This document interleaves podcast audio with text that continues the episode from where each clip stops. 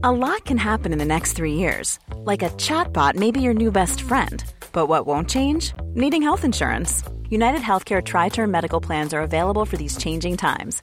Underwritten by Golden Rule Insurance Company, they offer budget friendly, flexible coverage for people who are in between jobs or missed open enrollment. The plans last nearly three years in some states, with access to a nationwide network of doctors and hospitals. So, for whatever tomorrow brings, United Healthcare Tri Term Medical Plans may be for you. Learn more at uh1.com.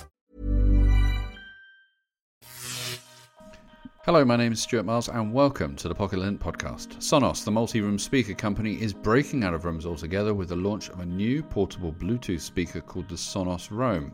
Pocket Lint features editor Britta O'Boyle joins me to tell us about this week's announcement. Meanwhile, last month I caught up with the couple behind the Talking Tom cat phenomenon that took the world by storm over a decade ago. It's made the creators one of Europe's richest couples, but how did they manage to pull off the success and what are they doing now? And Pocket Cam Bunton has been using the Oppo Find X3 Pro, a new smartphone the company that hopes to replace Huawei as the Android handset to get. Keep listening to find out.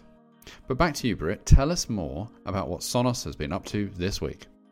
So Sonos have announced a second portable speaker that will sit alongside the, the Move, which was what they announced a couple of years ago. But it's a, a much smaller device. Um, it's supposed to be the size of a water bottle, so wow. a lot easier. Yeah, great, right? Um, and so, who is this?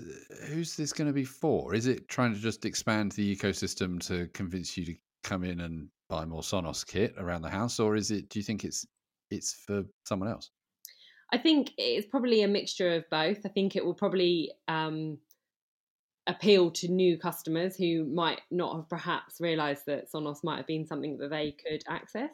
Um, but also, I think it's probably great for the customers they already have because uh, with Bluetooth speakers, sometimes there's the danger that they can sit in a cupboard and lose their battery, and then when you actually want them, you have to then go to charge them and pair them up and etc. etc. Whereas the Sonos Roam, if it's if it's sitting as part of your Sonos system and then you want to go out, you can literally just pick it up, or in theory, that's the idea that you're supposed to be able to pick it up, and literally leave your house and it will work perfectly outside without Wi-Fi on its Bluetooth. And when you come back in, it will uh, seamlessly switch back over because it works with blue. It works on Bluetooth and Wi-Fi simultaneously. They work together. Whereas on Move, you've got to press the toggle, so it should be much more seamless. It seems like a you know a really sensible idea, right? You know, quite a lot of us own a Bluetooth speaker, and you only get to use it when you go for a picnic, which obviously we're coming up to kind of like outdoor weather and all the other stuff. Do you think that Sonos have come a bit late to this, though, in the fact, do, is there a fear that a lot of us already own that spare Bluetooth speaker that we've got ready for the picnic hamper and, and, and, or going out to the park or what have you, and, and therefore don't necessarily need to buy another one? Yes, I think that's definitely a danger that it, it is two years too late, possibly more. Um, there's some stiff competition in that arena as well. Um, but I also think that the Sonos fans are Sonos fans and they're quite loyal, and therefore I think that it would it is a good sort of entry point. Um, you might not want to buy another Sonos One for your mm. house because do you really need an extra one maybe upstairs? But then if this sort of gives you it's like a dual purpose, so actually maybe you wouldn't mind spending 100 sixty pound, which is what it's going to be in the UK, um, to to add add another speaker to your house, but also you get that extra that extra functionality, being able to take it. out. Yeah, and and talking of and talking of extra functionality, I, I suppose the benefit here is it will it come with all the streaming services and Alexa and Google Assistant and all the stuff that we've come to know from Sonos, or is it because it's smaller and and and, and more portable? Have they had to pare any of that back? No, so actually, it's probably their smartest speaker that they do. Um, it's got all of the Sonos um, features, so you get all of the stereo pairing and the 100 streaming services support and all of that. It's also got Google Assistant and Alexa built in, so you can um, choose between the two assistants. And it has automatic Trueplay tuning, which is something they introduced on Move, but um, it's a bit cleverer this time because it works over Bluetooth and Wi Fi. So although that, that update is actually coming to move as well, they've said. But um, it will just mean that it will work better when you're moving it around, or it should do. Cool. Now we've normally come to expect when big companies like Sonos announce make an announcement, it's not just the one thing; it's 58 other things that they sneak in, including accessories and all the other stuff. Is there anything else that Sonos announced this week that we should be paying attention to? No, they didn't actually announce anything else. Um, they, there, I mean, a few people are still waiting for the headphones that have mm. been hmm. doing the rounds on the rumor mill for a while, but they didn't mention anything to do with that. So there's nothing on that front. There is an extra feature that's actually worth mentioning for the Roam though, which is something called Sound Swap that allows okay. you to press and hold the play and pause button. Normally, that would bring a Sonos speaker into a group, an existing Sonos group that you've already got playing. But if you continue to hold it, it will then transfer the music on the roam to the nearest Sonos speaker that it finds using ultrasonic frequency. Okay. So that's quite a fun feature. So I suppose the idea being you've been playing in the garden, you then come back in, you want to transfer it to the kitchen Sonos, you just sit it next to it, press play, and and it will just loop, you know, just jump across. Yeah, pretty much. Yeah. Exactly. Clever, clever. Yeah. Okay, cool. And uh, I suppose the big question is when's this out? When are we going to be able to get some? So it will be available from the 20th of April um, worldwide or globally. Um, and it's 169 in the U.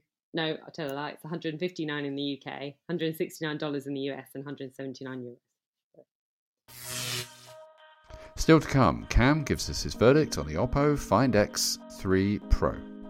Yeah, exactly. It's I mean it's it's an extra level on top of macro, isn't it? It's um it's interesting and like you say I used it for maybe the first couple of days because I thought, "Oh wow, this is really cool. I'm going to try this out and see what things look like." And then after you've done that, it kind of loses its appeal, I guess, but it's it's still a bit of fun.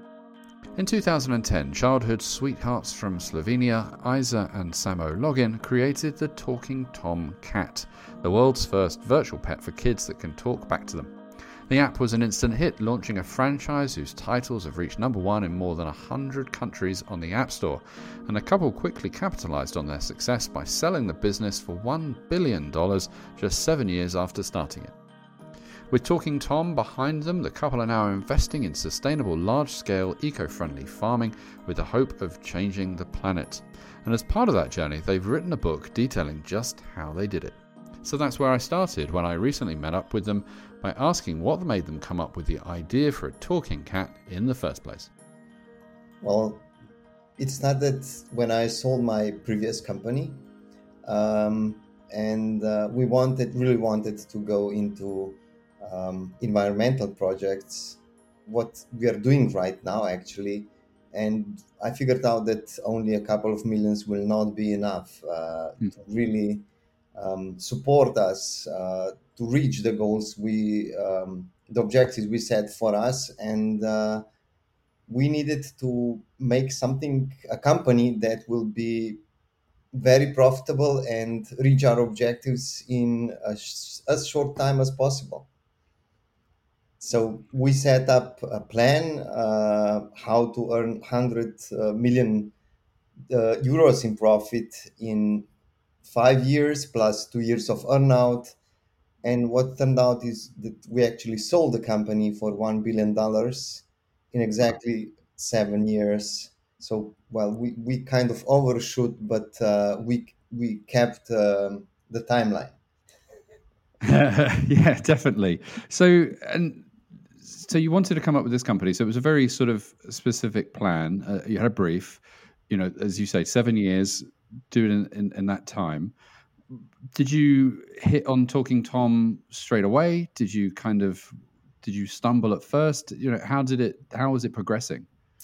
Well, um, certainly not. It was not our uh, first app that we released. It was our first successful app. We tried uh, quite a few different types of apps and uh, we didn't want to go into games because already at that time games were too expensive for us to develop. So um, we figured out that even back then the market was pretty much saturated. You could find an app for anything.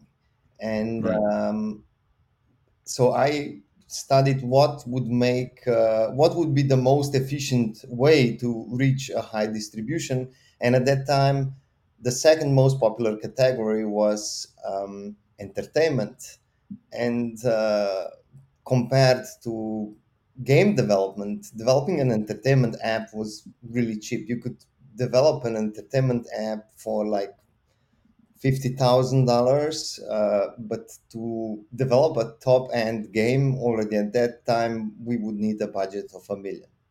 Right. Which is quite a big difference.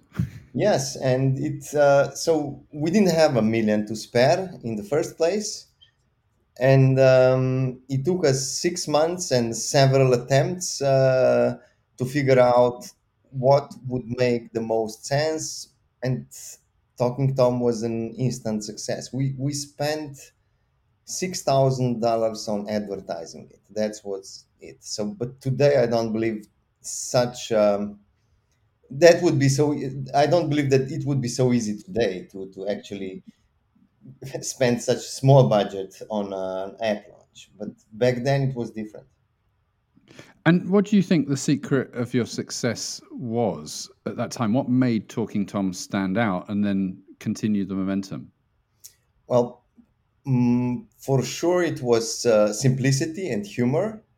Um, and because uh, if something is really complex and you need to invest a lot of effort to use an app, um, you have a steep learning curve.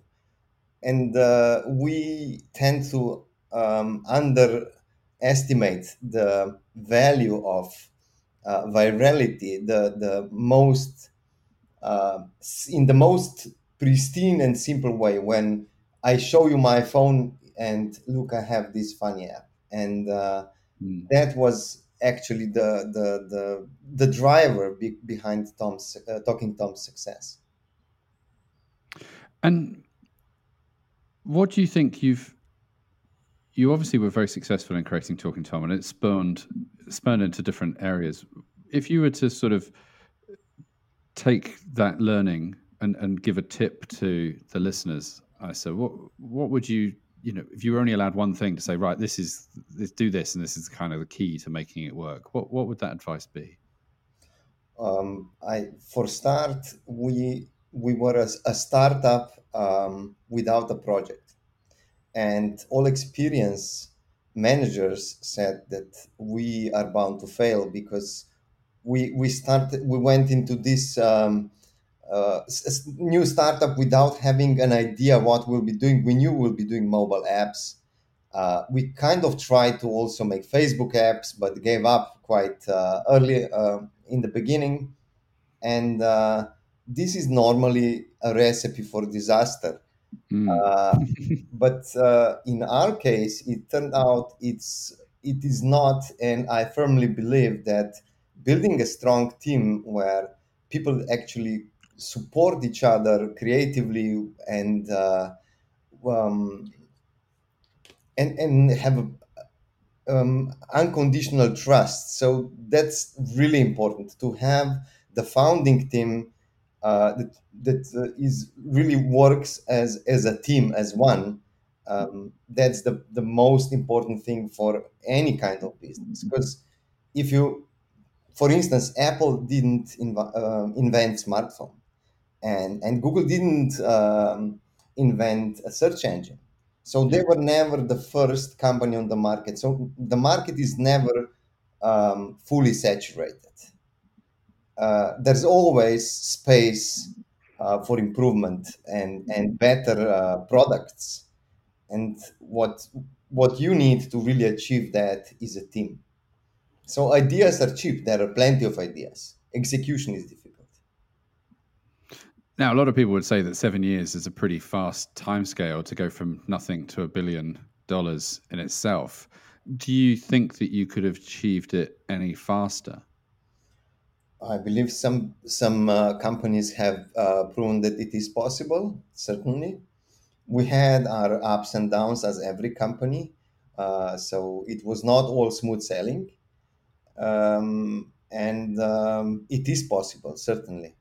So, um, but on the other hand, there are a lot of businesses that take like many many times longer uh, to achieve one billion valuation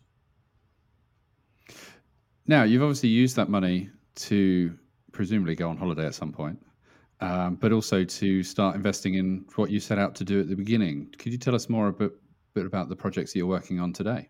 Um, we are we are working on on many different projects that are uh, that will benefit the humanity on a long term. And um, for start, uh, we are a major focus of Login Five Foundation are projects related to food. So how to sustainably grow crops, how to uh, make the food more sustainable, because this is um, the the project that uh, the problem that will not go away, and if we don't solve it in time, it will deprive our kids of a bright future.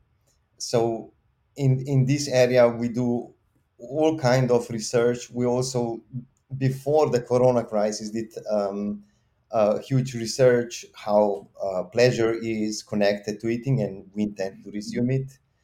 Um, so it is a brain research where we we try to we've kind of figured out already some connection to how the um, how we perceive pleasure uh, when we eat or drink something.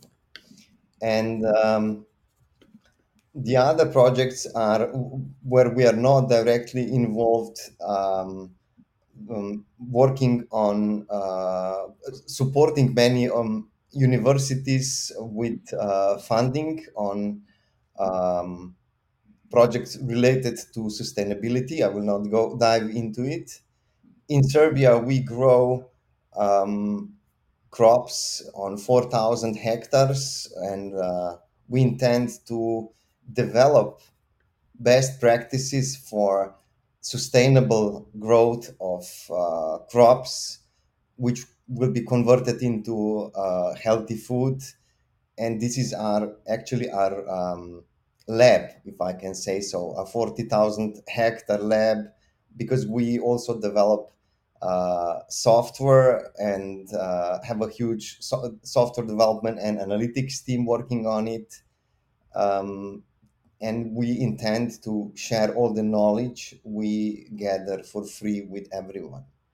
Wow. And the last but not least, we're uh, working on um, leadership methods on uh, I'm sure you've heard of our upcoming book, Seven Unicorn Drive, um, with the methods that we intend also to share with uh, with the world, the Unicorn Drive method, method, which, which is actually how to achieve this kind of leadership, which we and culture that we manage to um, form in Outfit 7 and have upgraded it already now when we work on our projects um, that are um, supported by our foundation.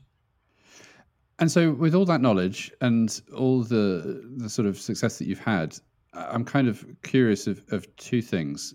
As the final two questions I have is what what do you predict the next big tech craze to be? Obviously, you cottoned on to the apps quite early and, and was very successful in that. And and secondly, are you tempted to try and do it all again? Um, well, I we had an opportunity not to sell the company actually. Also, the investment bankers asked us, so why are we selling the company when it's in its best possible shape? And um, the answer was simple: if we don't sell, greed wins. So because it was our goal to work on non-profit environmental projects. Uh, so the answer is no. We, we're not planning to go back into business. And regarding tech, I see many uh, areas where tech will get more tightly integrated with um, other things that that now in our lives are um, still managed or operated uh, by people. So uh, it might it might seem that self-driving cars are the, the ultimate goal, but I see this kind of improvements in all areas. And I'm a believer that uh, agri-tech will be one of the big things of our future because everybody eats food. Oppo is on the move, gaining popularity in its home market, and over the last 12 months has been making the most of Huawei's current situation. It's now undoubtedly the top contender in the world of smartphones and most likely challenger to Apple and Samsung's dominance for the foreseeable future. Its latest effort, the Find X3 Pro, is seeking to go toe to toe with the likes of the Galaxy S21 Ultra or the iPhone 12 Pro Max, offering a big premium flagship experience at a premium flagship price. But what does it deliver?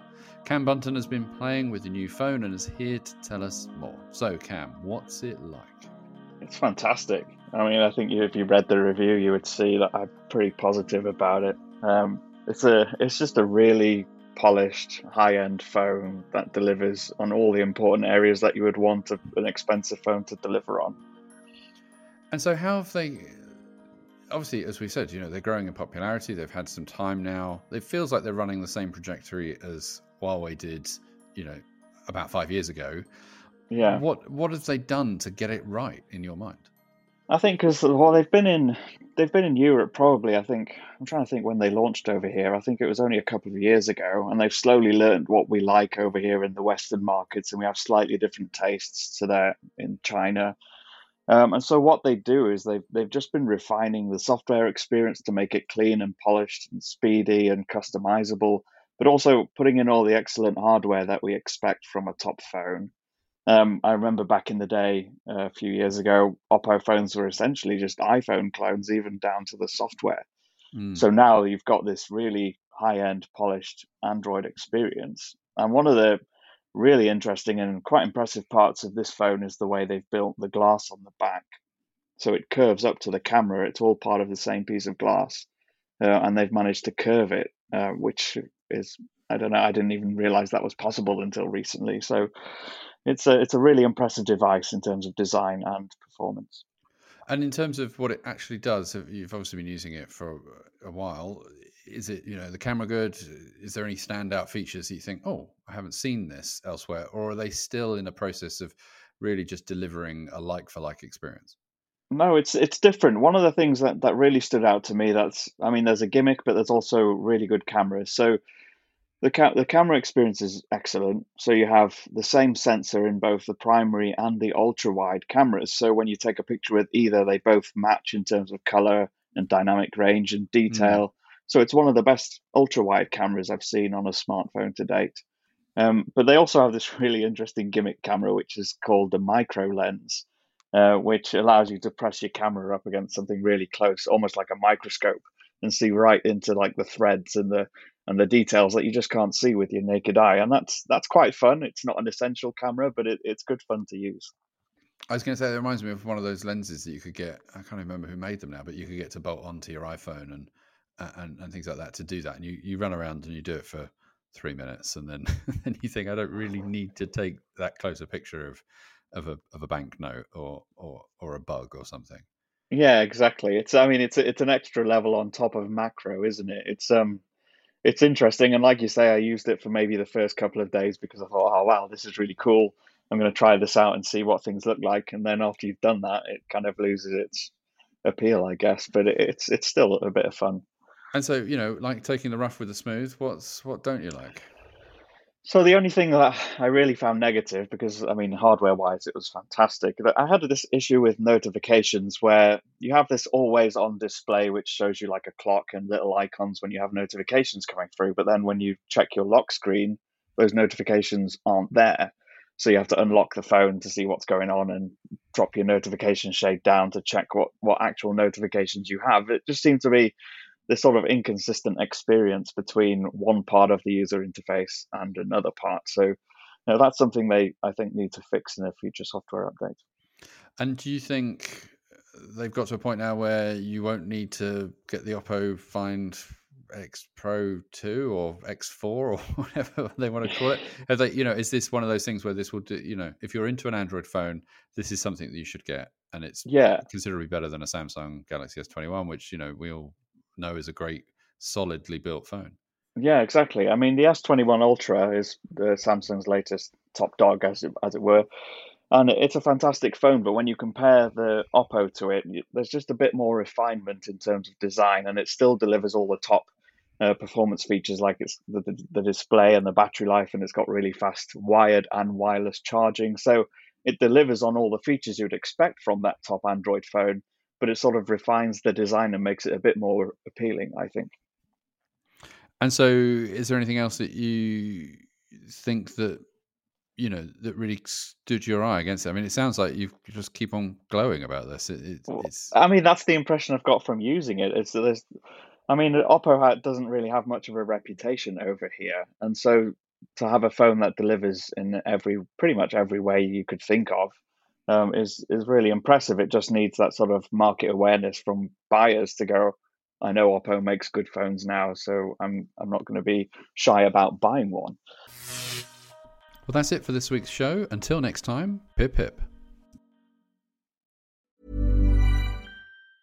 Even when we're on a budget, we still deserve nice things. Quince is a place to scoop up stunning high end goods for 50 to 80% less than similar brands. They have buttery soft cashmere sweaters starting at $50, luxurious Italian leather bags, and so much more. Plus, Quince only works with factories that use safe, ethical, and responsible manufacturing.